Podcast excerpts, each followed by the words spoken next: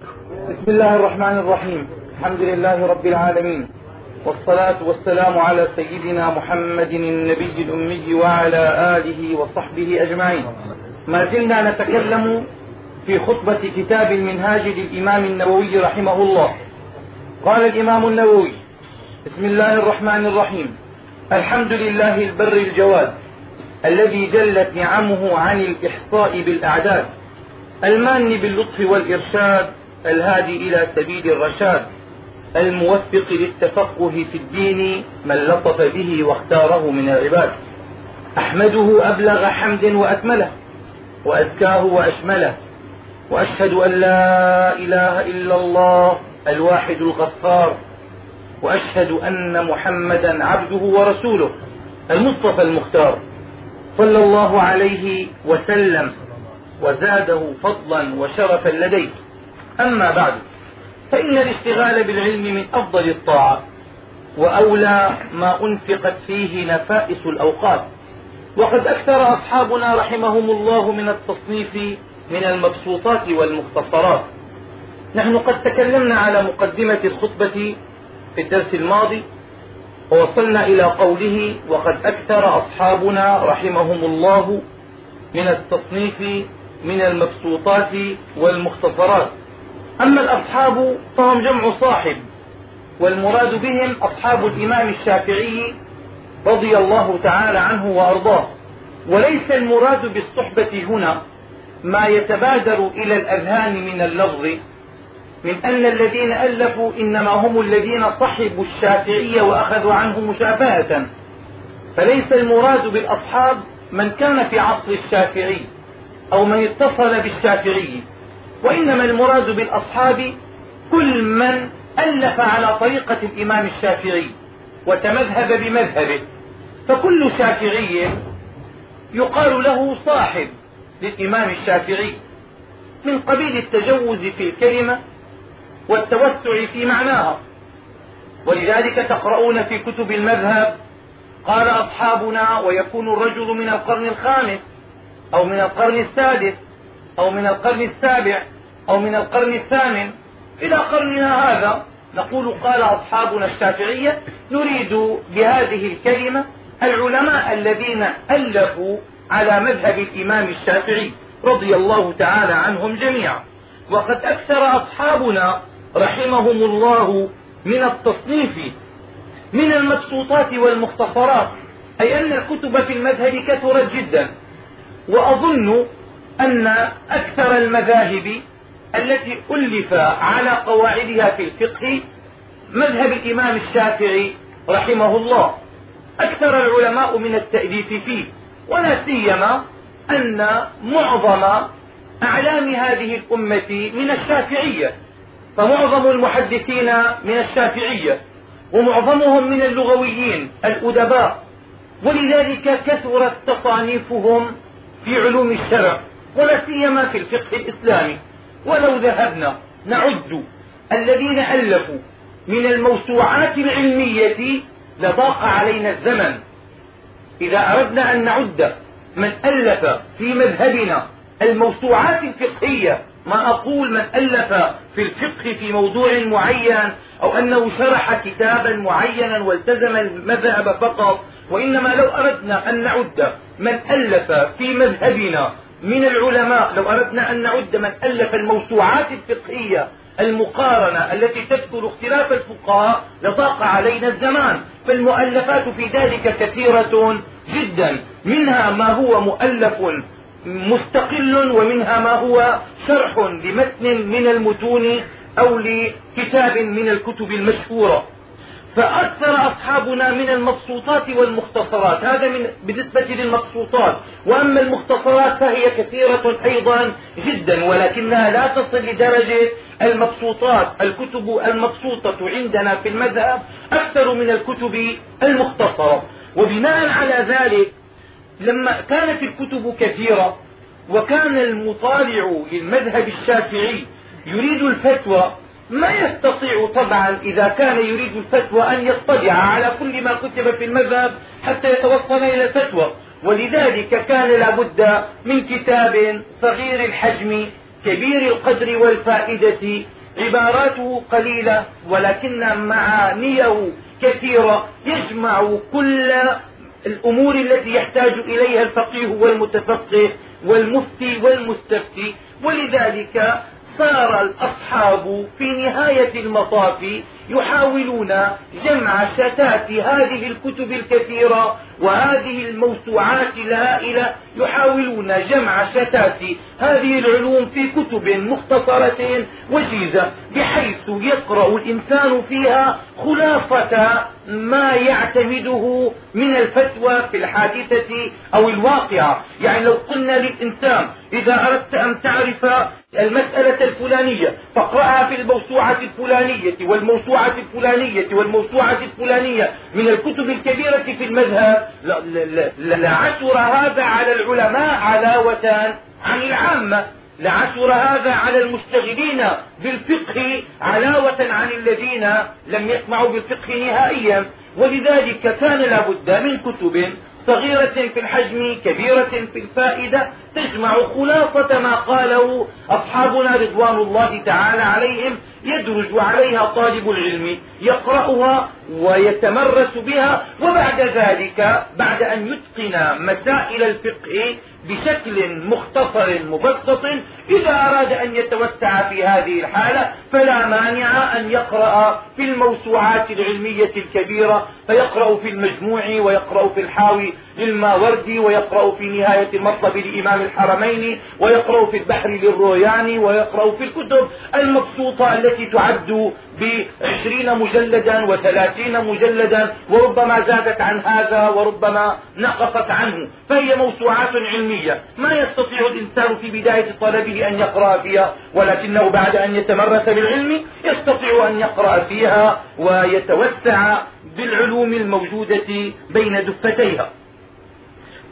من الكتب المبسوطة في المذهب كتاب من الكتب المختصرة في المذهب كتاب المحرر للإمام الرافعي رحمه الله تعالى. يقول الإمام النووي رحمه الله وقد أكثر أصحابنا رحمهم الله من التصنيف من المبسوطات والمختصرات وأتقن مختصر أتقن الكتب المختصرة في المذهب التي جمعت شتات العلوم بأسرها يعني العلوم الفقه عندنا في المذهب.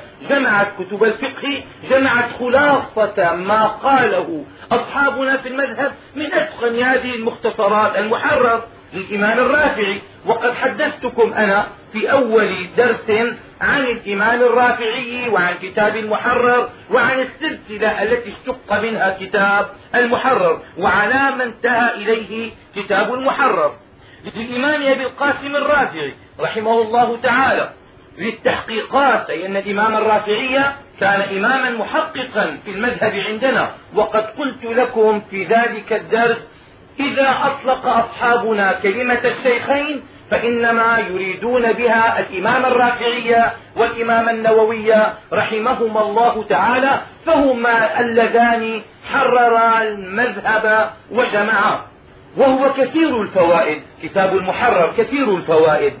عمدة في تحقيق المذهب أي أن الإمام الرافعي رحمه الله جمع الكتب الموسوعة واختار منها هذا الكتاب وأنا قلت لكم حين الكلام عنه إنه كالمختصر للوجيز للإمام الغزالي رحمه الله إلا أن الرافعي لم يلتزم فيه بمنهج الوجيز. ربما زاد فيه ونقص منه حسب ما تقتضيه الحاجة ويحتاج إليه الطالب المبتدئ. جمع به شتات الكتب الموجودة في المذهب.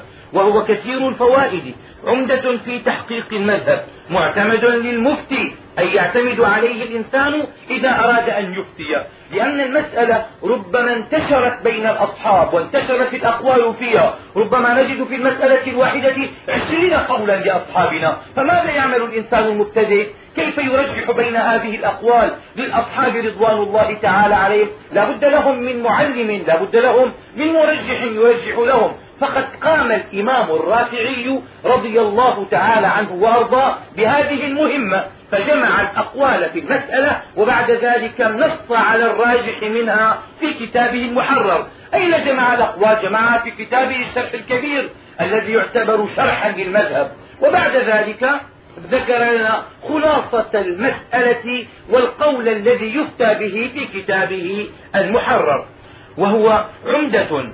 في تحقيق المذهب معتمد للمفتي وغيره من أولي الرغبات. وقد التزم مصنفه رحمه الله أن ينص على ما صححه معظم الأصحاب. ما هو منهج الإمام الرافعي في كتابه المحرر؟ لكل مؤلف منهج في كتابه. ينص على منهجه في بداية كتابه. وربما لا ينص إلا أن منهجه يكون معلوما لكل من اتصل به أو قرأ في كتابه بطريق من الطرق. ما هو منهج الإمام الرافعي في كتابه المحرر؟ قال منهج الإمام الرافعي في كتابه المحرر. كيف ترجح بين الأقوال؟ المسألة انتشرت الأقوال فيها بين الأصحاب. كيف يرجح الرافعي بين الأقوال في المذهب ويقول المعتمد في هذه المسألة هو القول الفلاني؟ قال التزم الإمام الرافعي في كتاب المحرر أن ينص أو أن يرجح ما رجحه معظم الأصحاب. إذا وجد المسألة فيها عشرة أقوال وجد ثمانية يقولون بالجواز ووجد اثنين يقولان بعدم الجواز. يرجح قول الثمانية. إذا المنهج أن يرجح ما رجحه الجمهور في المسألة. وهذا دائما ويضطرد قال لا من المحتمل أن يرجح في بعض الحالات قول الواحد والاثنين مع أنهما لا يعدان من الجمهور. ولو كان الجمهور على خلاف قوليهما قال لأن الدليل قد يكون معهما. وكما قال الإمام النووي في مقدمة المجموع لا يهولنك قول الفقهاء أو العلماء. قال الجمهور فربما كان الحق مع الواحد وكان بعيدا من الجمهور.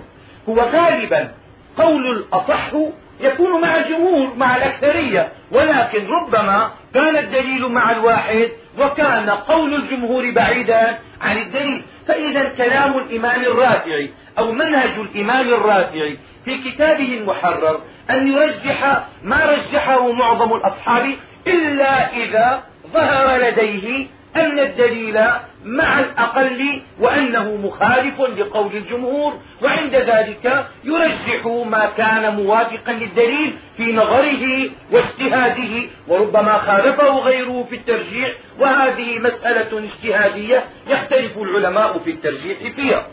ولذلك خالف الإمام النووي الإمام الرافعي في مسائل كثيرة سنتكلم عنها بعد قليل لاختلاف الاجتهاد عند الرجلين.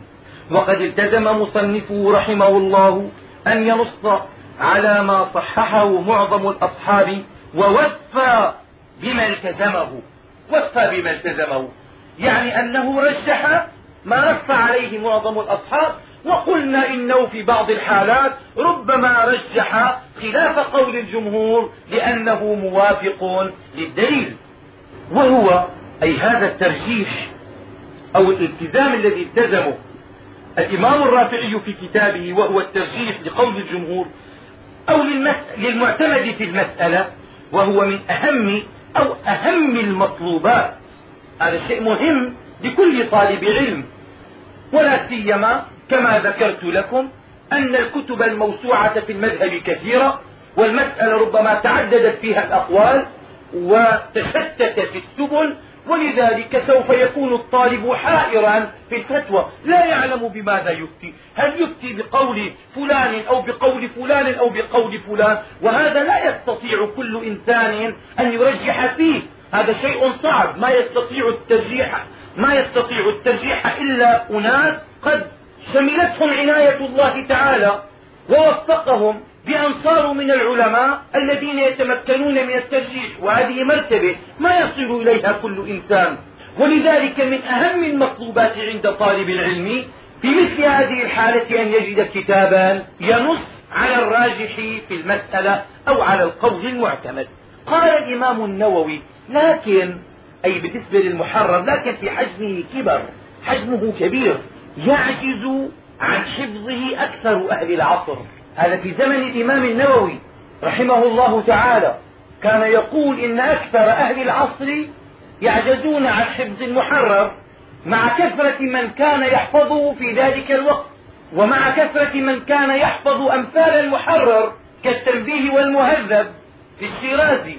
لكنه لو كان في عصرنا لقال لكن في حجمه كبر ما يقول يعجز عن حفظه أكثر أهل العصر؟ يقول يعجز عن قراءته أكثر أهل العصر. اليوم أكثر أهل العصر يعجزون عن قراءته. بل أزيد على ذلك وأقول لا يعرفه كل أهل العصر. ما يعرفون المحرر إلا من رحم ربك ممن كانت له صلة بعلوم الشرع. وما أقل من يتصل بعلوم الشرع في هذه الأيام. وربما صار أضحوكة ليس عند الكفرة الكفرة ما يعرفون هذا ولكن عند المسلمين لأن أمور الدعوة خرجت من دائرة المعرفة علوم الشرع إلى الكلام عن الشرع بشكل عام. أما ما هو الشرع فالناس لا يريدون معرفة هذا. نسأل الله تعالى ألا يجعلنا من هذا القبيل وأن يجعلنا من الذين يهتمون بمعرفة شرع الله تعالى. فهذا الكلام نحن نقرأه قراءة تاريخية فقط كلام الإمام النووي. لكن في حجمه كبر يعجز عن حفظه أكثر أهل العصر. هذا هذه قراءة تاريخية لما كان عليه الناس في زمن النووي. انظر إليه يعجز عن حفظه لأن المسألة عنده مسألة حفظ. يحفظ يصير عالما. ما يحفظ ما يصير عالما. لأن إذا كان العالم ما يستطيع أن يفتي إلا إذا قرأ في الكتاب قد يستوي في هذه الحالة العالم والجاهل. العالم هو الذي إذا سئل أجاب. ولا يجيب إلا إذا كان حافظا. أما اليوم في عصرنا هذا ما نستطيع أن نقرأ أن نقول هذه العبارة. يعجز عن حفظه أكثر أهل العصر. نقول لا يعرفه معظم أهل العصر. بل كل أهل العصر إلا ما رحم ربك النسبة اليوم يمكن تعد بالألف ما في واحد أقل من ذلك. بالمئة ألف يمكن يكون واحد من الناس من يسمع بالمحرر أو يعرف فيه أم طلاب العلم وما أقلهم. وإياكم أن تظنوا أن الكليات الشرعية تعرف الطلاب هذا. لا هؤلاء الطلاب يدرسون أيضا دراسات يعني مبرمجة دراسات عائمة دراسات عائمة. ما تستطيع أن تعطي الطالب مثل هذا ولا تهتم بأن يحفظ الطالب هذه العلوم. فهذا ما يعرفه إلا النزر اليسير من الناس؟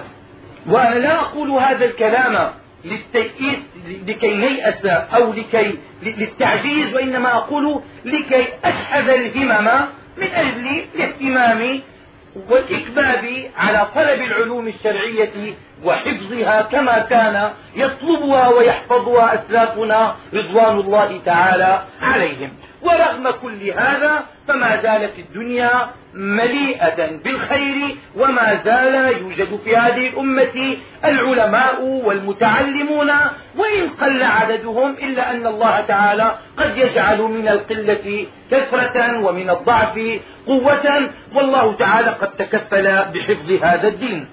فالمسألة تاريخية نقرأها لكن في حجمه كبر يعجز عن حفظه أكثر أهل العصر إلا بعض أهل العنايات أي ممن شملتهم عناية الله تعالى. إزاء هذه الظاهرة وإزاء عجز الناس عن حفظ المحرر بكبر حجمه قال الإمام النووي أن يختصر لنا المحرر في نصف حجمه. حتى يسهل على الناس حفظه في عصره. أما في عصرنا هذا فالناس أيضا لا يريدون لا حفظ المحرر ولا حفظ المنهاج لأن الناس ما يعرفون المنهاج. الآن لو سألت الناس جميعا حتى الذين يشتغلون بالدعوة ما هو المنهاج؟ ما يعرفون ما هو المنهاج. الإمام النووي فقط ومؤلف رياض الصالحين هذا يعرفه الكبير والصغير. وأما ما وراء ذلك من هو الإمام النووي؟ الرجل العبقري شيخ المذهب الشافعي الإمام الذي لا يدافع فيه ولا ينازع. محرر المذهب هذا ما أحد يعرفه نهائيا النووي مؤلف رياض الصالحين وإذا عرف هذا يكون تكون معرفة كبيرة جدا. فرأيت اختصاره في نحو نصف حجمه. ليسهل حفظه ليسهل حفظه على الناس. في زمانهم طبعا. في زماننا ما أحد يحفظ هذا. وإن كنت أنا قد رأيت كثيرا من مشايخنا من يحفظ المنهاج عن ظهر قلب. رأيت كثيرا من مشايخ الذين درست عندهم الفقه يحفظون منهاج الإمام النووي عن ظهر قلب نعم كانوا يملون الفقه علينا. إملاء وأنا درست على أكثر من شيخ يحفظون المنهاج. في زمرة أشياخنا كان يوجد فيها من يحفظ. أما في أقراننا ما رأيت من يحفظ المنهاج. للإمام النووي ربما يكون هناك من يحفظ المنهاج وأنا ما رأيت ما رأيت أنا ولا بلغني. عن واحد من أقراننا أنه يحفظ هذا. أما في أشياخنا فرأيت من كان يحفظه. وفي الماضي يعني في جيل أساتذتنا ومشايخنا كان أكثر طلاب العلم يكبون على العلوم ويحفظونها. ولا يصير العالم عالما ما يعطى الإجازة في التدريس أو الفتوى إلا إذا كان يحفظ. يحفظ في الفقه مثلا عندنا نحن الشافعية يحفظ في الفقه المنهاج يحفظ في الأصول جمع الجوامع يحفظ في النحو ألفية ابن مالك يحفظ في الصرف مثلا الشافعية لابن الحاجب مثلا أضرب أنا أمثلة يحفظ في بلاغة التلخيص يحفظ في المنطق الخبيصي الشرح الخبيصي أو على تهذيب المنطق والكلام لسعد الدين التفتازاني يحفظ في, في كل فن من الفنون يحفظ كتابا. عند ذلك يحفظ ويفهم ويتقن عند ذلك يعطى الطالب إجازة في التدريس أو يعطى إجازة في الفتوى. أما أن يقرأ من كل فن بضع صفحات وبعد ذلك يأخذ شهادة مزورة يقول فيها إنه عالم هذا ما كان معروفا في زمن مشايخنا. ولذلك كانوا جميعا من الحفاظ حفاظ القرآن وحفاظ العلوم. رحمهم الله تعالى. وهدانا لأن نسير على طريقهم. قال فرأيت اختصاره في نحو نصف حجمه ليسهل حفظه مع ما أضمه إليه إن شاء الله تعالى من النفائس المستجادات. الإمام النووي اختصر كتاب المحرر في نصف حجمه ولكنه زاد عليه زيادات كثيرة. سيبين أنواع هذه الزيادات الآن. فهو مع هذه الزيادات صار حجمه تقريبا ثلاثة أرباع حجم المحرر. هو اختصر المحرر في نصف حجمه لكنه مع الزيادات التي زادها والفوائد التي أضافها والتتميمات التتمات التي ذكرها صار حجم المنهاج تقريبا ثلاثة أرباع حجم المحرر. ما هي هذه النفائس التي أضفتها أيها الإمام؟ قال منها من هذه النفائس التي أضافها منها التنبيه على قيود في بعض المسائل هي من الأصل محذوفات. ربما ذكر الإمام الرافعي الكلمة مطلقة وهي تحتاج إلى قيد. فنجد الإمام النووي مع حرصه على الاختصار يحرص أيضا على التقييد لأن الكلمة بإطلاقها ربما أوهمت خلاف المراد منها ولذلك يذكر الإمام النووي القيد فيها حتى يبين للناس المراد الحقيقي من هذه الكلمة. إذا أول شيء زاده الإمام النووي على الإمام الرافعي في المحرر أنه ذكر بعض القيود الضرورية من أجل أن يقيد الكلام ويضبط مدلولا. والشيء الثاني ومنها مواضع يسيرة ذكرها في المحرر على خلاف المختار في المذهب. كما ستراها إن شاء الله تعالى واضحات. أنا قلت لكم الآن إن الإمام الرافعي رحمه الله جعل منهجه في الترجيح أن يرجح ما كان عليه معظم الأصحاب. هذا غالبا. وقد يرجح قول البعض وإن خالف قول الجمهور لأنه يوافق الدليل. لكنه مع هذا رحمه الله تعالى رجح بعض المسائل فيما توصل إليه باجتهاده والحق فيها أن يرجح ما جعله مرجوحا. الرافعي تردد بين قولين للإمام الشافعي أو بين قولين للأصحاب ونطلق عليهما اسم الوجهين. ما كان للأصحاب يسمى وجها وما كان للشافعي يسمى قولا. فالرافعي يتردد بين القولين. أو بين الوجهين فربما رجح الإمام الرافعي قولا من القولين وجعل القول الثاني مرجوحا بناء على اجتهاده بناء على اجتهاده الإمام النووي رحمه الله تعالى خالف الرافعية في حوالي خمسين مسألة في المحرر. الرافع رجح فيها شيئا ولكن الإمام النووي بين للرافعي أن الحق في خلاف ما رجحه. وذكر الدليل على هذا الترجيح.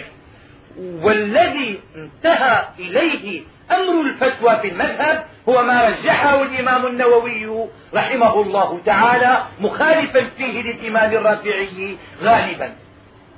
فإذا خالف الإمام النووي الإمام الرافعي في الترجيح في حوالي خمسين مسألة. وكيف نعرف هذا؟ قال الإمام النووي يقول في بداية المسألة قلت وفي آخرها الله أعلم.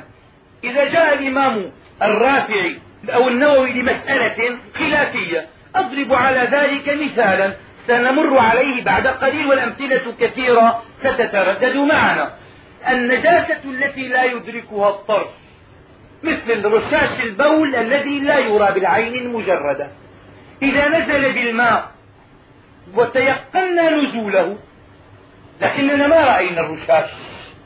هل يحكم بنجاسة الماء أم يعفى عنه؟ طبعا إذا كان الماء قليلا على ما سنذكره عند التفصيل في هذه المسألة.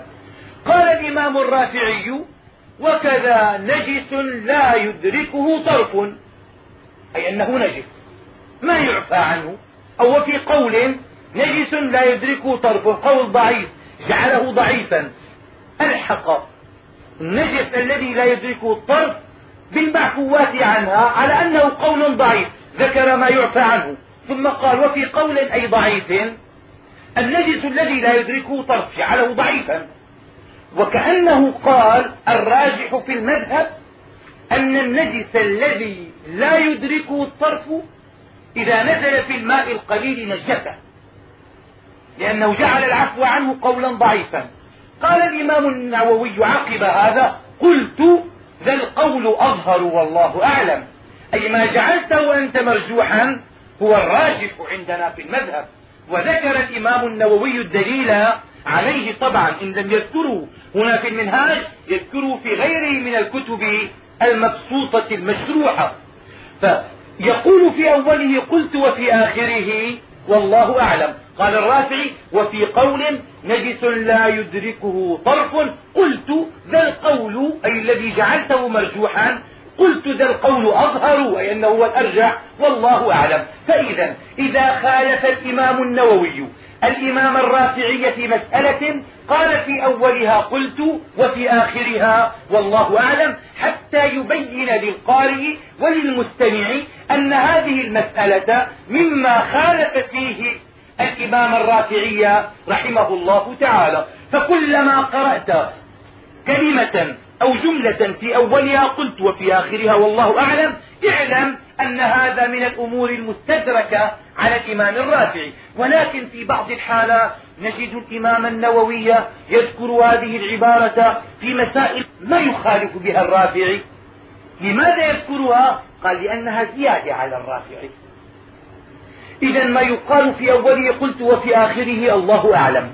إما أن يكون للاعتراض على الرافع ولترجيحه خلاف ما رجح وإما لأن النووي يريد أن يزيد فائدة أو مسألة ما ذكرها الإمام الرافعي. المسائل التي خالف بها النووي الرافعي قال أصحابنا حوالي خمسين مسألة. ولكننا لو عددنا المسائل التي في أولها قلت وفي آخرها والله أعلم لوجدناها تزيد عن ذلك كثيرا.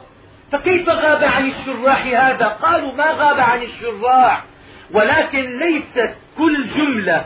قال النووي في أولها قلت وفي آخرها الله أعلم هي اعتراض على الرافع بعضها فيه اعتراض على الرافع وبعضها فيه تتميم أو ذكر فوائد ما ذكرها الإمام الرافعي رحمه الله. فالمسائل الخمسون هي ما وقع فيه خلاف في الترجيح بين النووي وبين الرافعي. طيب كيف نعرف ما كان زيادة مما كان اعتراضا؟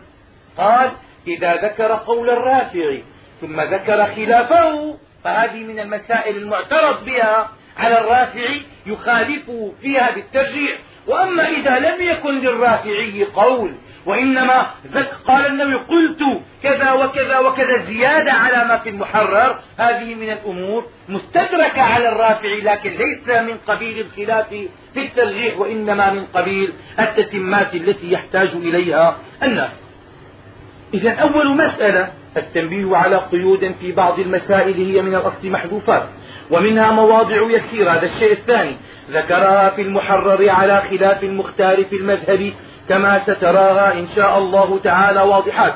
ومنها الأمر الثالث الذي نستفيده من مختصر الإمام النووي للمحرر ومنها إبدال ما كان من ألفاظه غريبا موهما خلاف الصواب.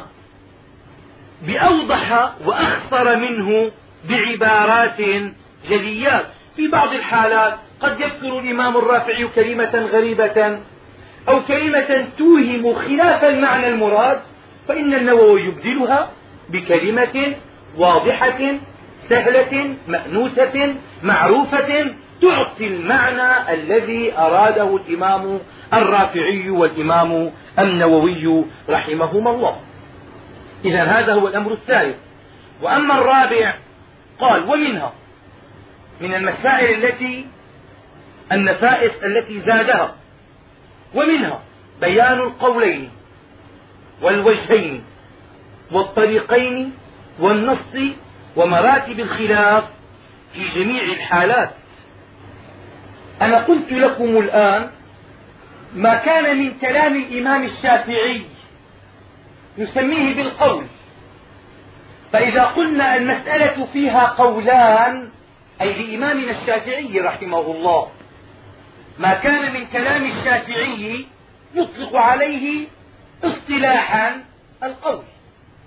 وما كان من كلام الأصحاب يطلق عليه الوجه. يقال هذا وجه للأصحاب. أو أنه يقيد يقول هذا قول للأصحاب. إذا أطلقت كلمة القول فتصرف إلى كلام الشافعي. وإذا أردت بها قول الأصحاب لا بد أن تقيدها وإذا أردت أن تطلق كلمة اصطلاحية على كلام الأصحاب تطلق على كلامهم كلمة الوجه. الإمام الشافعي رحمه الله لم ينص على كل مسألة في الفقه. هناك مسائل جدت وحدثت بعد الشافعي. ذكر الفتوى فيها أصحابنا رضوان الله عليهم أصحاب الإمام الشافعي. ووقع بينهم فيها خلاف بعضهم يذكر فيها الحكم الفلاني وبعضهم يذكر فيها الحكم الفلاني. وكما ذكرت لكم قد يوجد في المسألة أقوال كثيرة. إذا لابد لنا أن نرجح بين أقوال الأصحاب حتى نعرف المعتمد في المذهب. الإمام الرافعي رحمه الله رجح ولكنه ما بين الأقوال من الأوجه غالبا. وفي بعض الحالات كان ينص على أن هذا راجح من القولين للشافعي أو راجح من الوجهين للأصحاب. ربما نص على هذا ولكنه ما التزم هذا. التزم الترجيح دون التنصيص على الأقوال والأوجه والطرق عند الأصحاب رضي الله عنهم. الإمام النووي أتى باصطلاح والتزم منهجا لم يسبق إليه أبدا بأنه سينص على القولين للشافعي والوجهين للأصحاب والطريقين. إيش الطريقين؟ نحن عندنا بعد الطبقة الرابعة في المذهب من طبقات الأصحاب وأنا إن شاء الله سأعقد لكم درسا خاصا بأكثر من محاضرة عن تسلسل الكتاب في المذهب وكيفية التدرج فيه. بعد الطبقة الثالثة في المذهب انقسم المؤلفون من الشافعية إلى قسمين أو تكونت لديهم مدرستان. المدرسة الأولى مدرسة العراقيين. وصار يطلق عليها بأنها طريقة العراقيين. والطريقة الثانية طريقة الخراسانيين أو المراودة ولكل من المنهجين ولكل من لكل من المدرستين ولكل من الطريقتين منهج في التأليف. ليس منهجا في الفقه ليس مذهبا جديدا وإنما لهم منهج في التأليف وطريقة يسيرون عليها. وتتحد أقوالهم غالبا في المسألة لأنهم شكلوا مدرسة متضامنة متفاهمة فيما بينهم. وبناء على ذلك حينما تنقل إلينا الأقوال أقوال الإمام الشافعي ربما تنقل إلينا أقوال الشافعي من طريق العراقيين ربما تنقل من طريق الخراسانيين. أقوال أصحاب الشافعي ربما تنقل من طريق العراقيين ربما تنقل من طريق الخراسانيين ومن المحتمل أن يطلع العراقيون على خلاف في المسألة للأصحاب فينصوا في كتبهم على أن هذه المسألة خلافية عند الأصحاب فيها عدة أوجه. هذا إذا اطلع ربما يطلع عليه العراقيون. في نفس الوقت ربما لا يطلع الخراسانيون على هذا الخلاف. فينقلون في المسألة قولا واحدا إما للشافعي وإما للأصحاب. طيب الإمام النووي كيف يريد أن يفهمنا أن هذه المسألة نقلت إلينا من طرق العراقيين والخراسانيين؟ هي أوجه للأصحاب أو أقوال للإمام ولكنه يريد أن يبين لنا أن هذه المسألة مرت عبر قنوات المدرستين مدرسة العراقيين ومدرسة الخراسانيين حتى وصلت إلينا. فلما وصلت إلينا وجدنا العراقيين يذكرون فيها خلافا ووجدنا الخراسانيين يذكرون فيها قولا واحدا أو أن الأمر بالعكس وجدنا الخراسانيين يذكرون فيها قولا واحدا ووجدنا العراقيين يذكرون فيها خلافا. يعني المسألة معكوسة. أو العراقيين يذكرون قول واحد والخراسانيين يذكرون خلاف. نعم.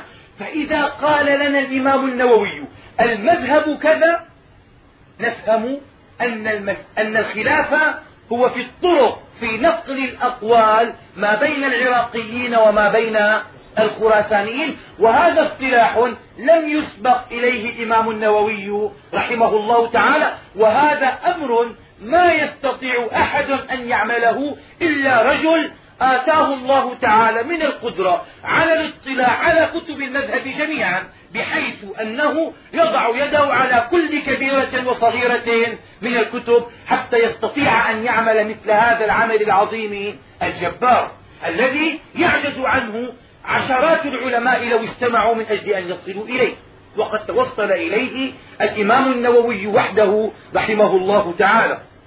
الإمام النووي رحمه الله ما كان إنسانا عاديا رغم صغر سنه. وقد ذكرت لكم نبذة عن حياته. الإمام تقي الدين السبكي رحمه الله كان قاضي القضاة في بلاد مصر والشام. وحينما يكون الإنسان في هذا المنصب الذي يحكم به على الملوك وعلى الخلفاء ويتصاغر أمامه الملوك والخلفاء. نجد الإنسان في مثل هذه الحالة ولا سيما كابن السبكي عائلة العلم وعائلة المعرفة وعائلة الفتوى وعائلة المناصب. لا بد أن يكون في هذه الأسرة العظيمة أسرة السبكي اللي ما تخفى عن إنسان من أهل العلم في الإسلام من أشهر الأسر الإسلامية المعروفة. معناها أنها تملك مكتبة ما يملكها إنسان آخر في ذلك العصر. لمكانة الأسرة كأسرة لمكانتها الاجتماعية وثانيا للمناصب التي تولاها أبناء هذه الأسرة. ولا سيما تقي الدين السبكي قاضي القضاة في بلاد مصر والشام.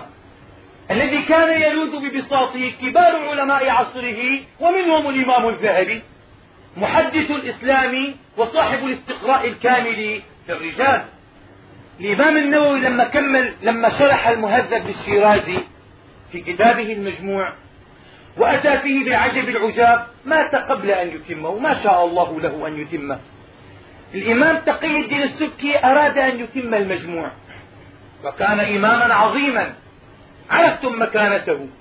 رجل ثري مليء يلوذ به علماء المسلمين جميعا كالنجم اللامع في السماء. أراد أن يتم المجموع فذكر في مقدمته المراجع التي رجع إليها. اقرأوا هذا في مقدمة المجموع في الجزء العاشر. ذكر المراجع من الموسوعات المبسوطات في المذهب والمختصرات. وذكر كتب الخلاف وكتب المذاهب الأخرى وكتب الحديث وكتب التفسير واللغة. وبعد ذلك هل تعرفون ماذا قال؟ قال هذا الرجل الذي ملأ صيته الدنيا قال إلا أننا لم نطلع على ما اطلع عليه الإمام النووي.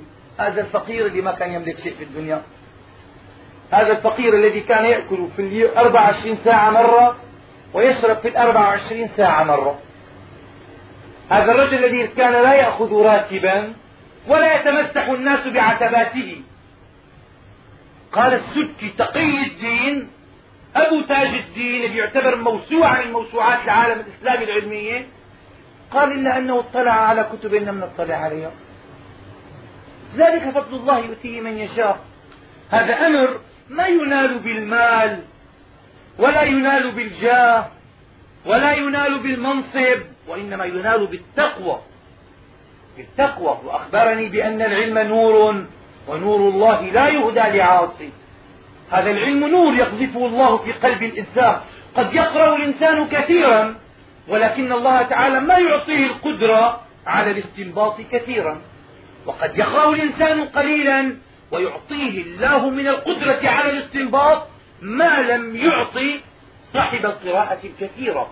ذلك فضل الله يؤتيه من يشاء. ولذلك وضع الإمام النووي يده على كنوز الكتب الشافعية وأتقنها واستطاع أن يأخذ منها ما يشاء وأن يدع ما يشاء بناء على ما ترجح عنده من الدليل الذي يقتضيه الشرع. ولذلك كان شيخ المذهب الذي لا يدافع ولا ينازع وكان كل من جاء بعد النووي إلى يومنا هذا عال على الإمام النووي وعلى كتب الإمام النووي. هل عرفتم من هو النووي؟ إذا لما يقول أريد أن أتكلم على الطرق وعلى الأوجه وعلى الأقوال هذا الكلام عندما نقرأ نجده سهلا مكون من مجموعة حروف نقرأه على أنه حكاية. لكن العارف بحقيقة المذهب وبحقيقة الكتب التي ألفت فيه وبطبيعة هذه الكتب يعلم أن هذا الأمر ما يتيسر لكل إنسان من أهل الأرض. وما تيسر لتقي الدين السبكي حتى يتيسر لغيره من الناس. فإذا الإمام النووي التزم أن يبين القولين والوجهين والطريقين والنص أي نص الإمام الشافعي. بس هذا فقط هذا يتبين لنا أن المسألة فيها قولان أو أنها يوجد فيها وجهان. أم يوجد فيها طريقان؟ قال لا زيادة عن ذلك. ومراتب الخلاف في جميع الحالات. ينص على مراتب الخلاف في جميع الحالات. طيب كيف نعرف مراتب الخلاف؟ قال فحيث أقول في الأظهر أو المشهور فمن القولين أو الأقوال.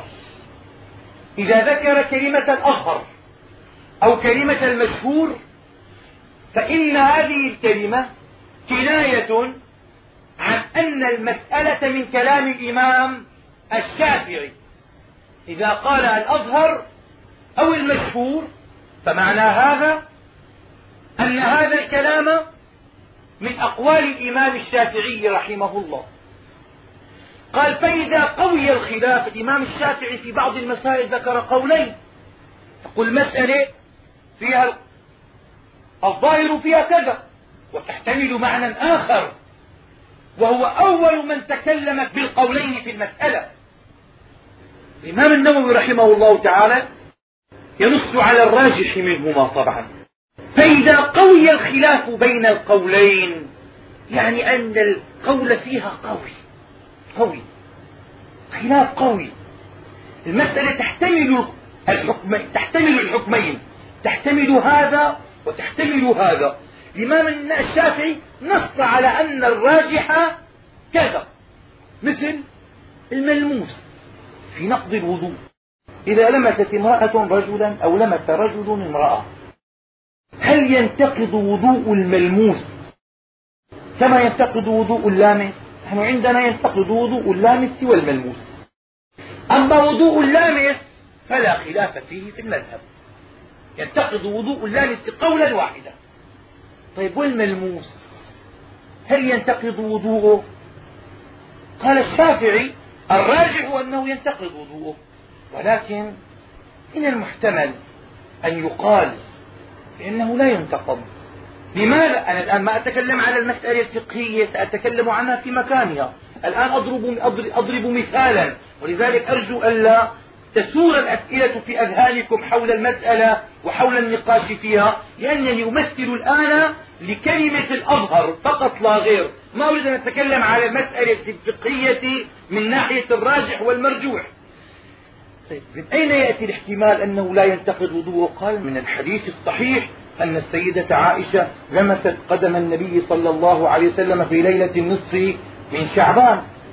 وقبض رسول الله قدمه فعرفت أنه حي وإنما أطال السجود في الدعاء لله تعالى وفي التسبيح. وما أبطل رسول الله صلاته. فلو كان اللمس ينقض الوضوء لأبطل رسول الله صلاته. الإمام الشافعي قال معقول قوي. الاستدلال بهذا على أن الملموس ما ينتقض وضوءه قوي. استدلال هذا قوي. ولكنه مع قوته الأقوى منه أن الملموس ينتقض وضوءه. لماذا؟ قال لعموم الأدلة الدالة على المسألة والتي سنذكرها إن شاء الله في موطنها. طيب وماذا تعمل بهذا الحديث؟ قال هذا الحديث يتطرق إليه الاحتمال. يعني النبي كانوا يلفون على أرجلهم اللبد من شدة البرد في الشتاء وكانوا يلبسون الثوب ينسدل على الرجل ربما كان لابسا للجورب محتمل أن تكون لمسته مباشرة محتمل أن تكون لمسته من وراء حائل. والدليل إذا تطرق إليه الاحتمال كساه ثوب الإجمال وسقط به الاستدلال مع وجاهته ومع ظهوره إلا أن الأظهر منه أن الملموس ينتقد وضوءه كاللامس لكن الخلاف في المسألة قوي والصراع عنيف. أستطيع أن أقول هذا له ستون بالمئة مثلا وهذا أربعون في المئة. أو إذا جعلنا النسبة مئوية هذا يأخذ تسعين في المئة وهذا يأخذ سبعين في المئة.